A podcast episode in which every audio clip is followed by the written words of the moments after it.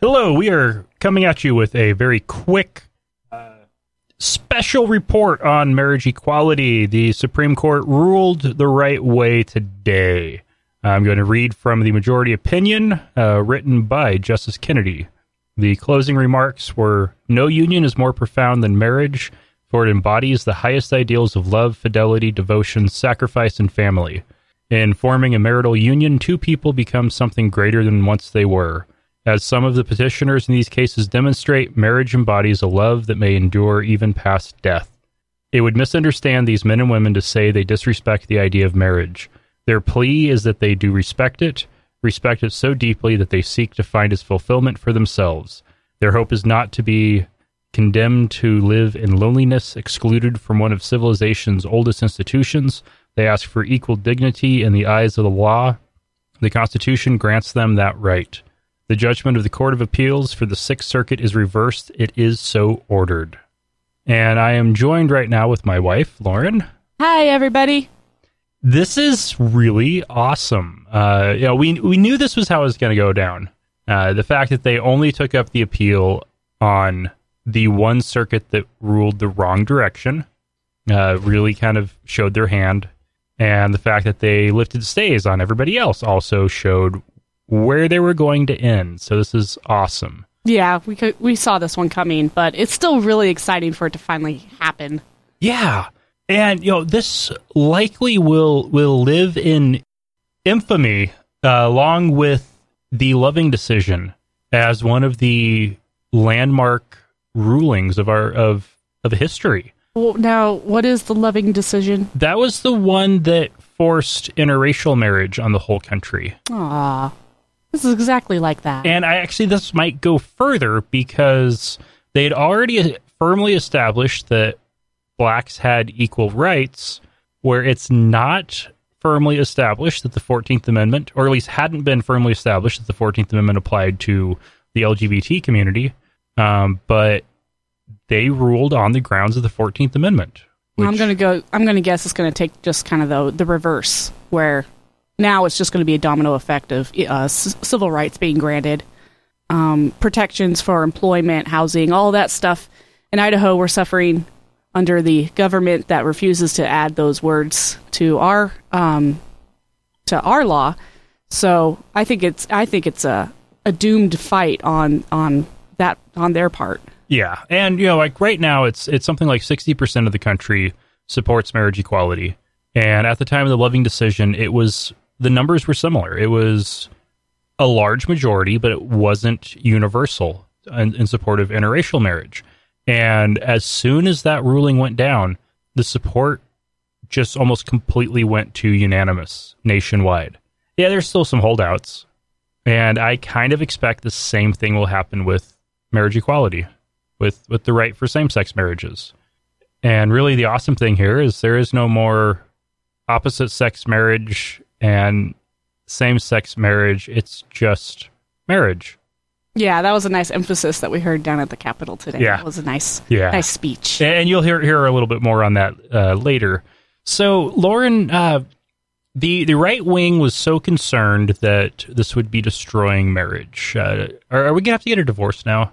Oh, let's see here. It's been what two weeks, Almost. almost two Tomorrow. weeks, and the sanctity of marriage has officially been scuttled. Yeah, I think I think so. I think we're going to have to divorce, and then um, and then you're gonna have to find a woman to marry, right? Yes, I yes, my bisexual tendencies will have to go all the way to homosexual tendencies, um, because uh, they just forced me to the yeah. government. Yeah, and they're probably gonna send some, you know, stormtroopers or something to force me to to find a man to to marry, because yeah, I need to be forced to do that. I don't swing that way. I wouldn't, I wouldn't have a problem. but that that is the wonderful thing about buys. They're like, yeah, all right, either way. So, uh, but more seriously, uh, what, what how, how does as a, a newlywed uh, in a opposite sex marriage, how does this uh, make you feel? Well, it makes me feel like um, our marriage is more legitimate. It's been legitimized um, more so than I think. Like maybe my sister and her wife might feel. um, I've been holding out marriage wise for a long time. Well, not really holding out. The right person just didn't come along. But And then I did. theoretically, theoretically, I didn't want to get married until everybody could marry. Um, we jumped the ship a little bit by two weeks, but I knew it was going to happen this summer. It was an inevitability. Uh, but I still felt a little bit of guilt because we had something that a whole bunch of my friends and their friends and a good Well- chunk of the population couldn't have. Everyone in Idaho could. It's just people in some shitty parts of the country, the Midwest and South, who couldn't. Right. I mean, yeah, some parts of the South, but there was that question of of if you cross state lines, is it legit or not? Yeah. And you shouldn't have that worry. It's like having a social security card. Once you have it, it should be honored everywhere, not just you know the people who decide whether to honor the federal government or not. Yeah. Yeah, and that's now been fully resolved. And one thing I, I really liked is this ruling was for not just the 50 states, it was for all 50 states and the territories, which means this even applies in Guam and American Samoa and everywhere the American flag flies. Puerto Rico. Yeah, no, that's, I mean, that's the great thing about the Supreme Court. Now, we do have people who are concerned. They're holding out their hope because of the dissent and the, and the, the idea has been put forward that the Supreme Court is now a, an activist court. Uh, tyrannical is what I, what Scalia said. Yeah, so there's going to be a lot of fighting because I mean, even if half the supreme, almost half the Supreme Court came out and and thought that, then you, you know that the country's just going to the lawsuits are going to start rolling in. Um, probably headed by our own government here in Idaho. They don't have the money to do that. The, hey, they found a million dollars Yeah. to fight for that. Yeah, they took it from the schools and roads. Yeah, let's not educate kids and instead fight this abomination. Yeah. Uh, Yeah, yeah. Moving to, to my feelings on it, uh, one thing that's been interesting is I, for quite a few years, thought marriage was of no value. agreed. Then I thought it was only of financial value. Agreed. So if you reach the point where it was truly in your best financial interest, then okay. And then I got on board with the marriage equality fight. And you know what? All those queers wanting to get married won me over. Yeah, um, I w- I went through a very similar uh, step of that. Um, very anti-marriage for a long time. I thought marriage should be uh, disbanded. The government really shouldn't be in in that mess.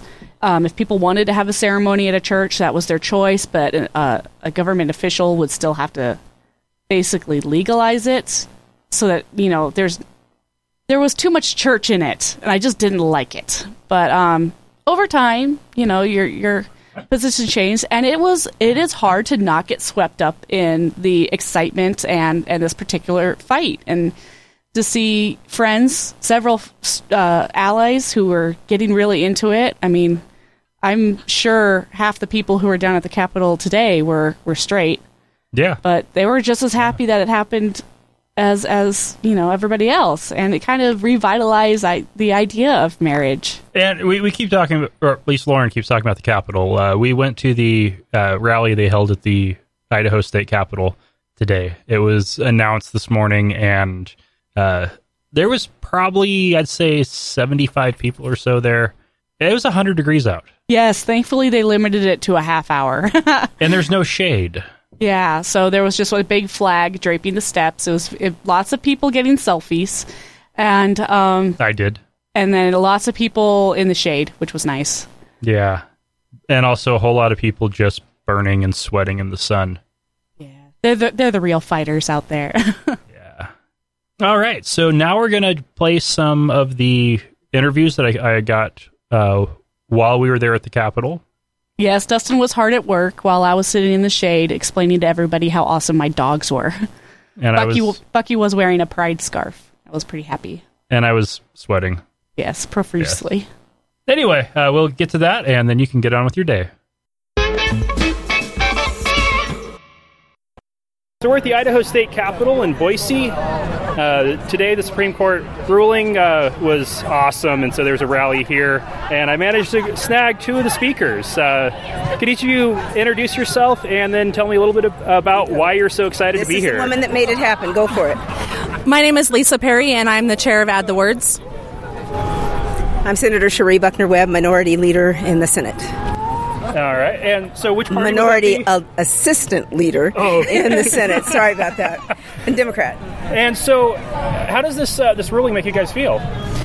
We're really excited. Today's a great day, and people are out celebrating that it's now no longer gay marriage, it's just marriage.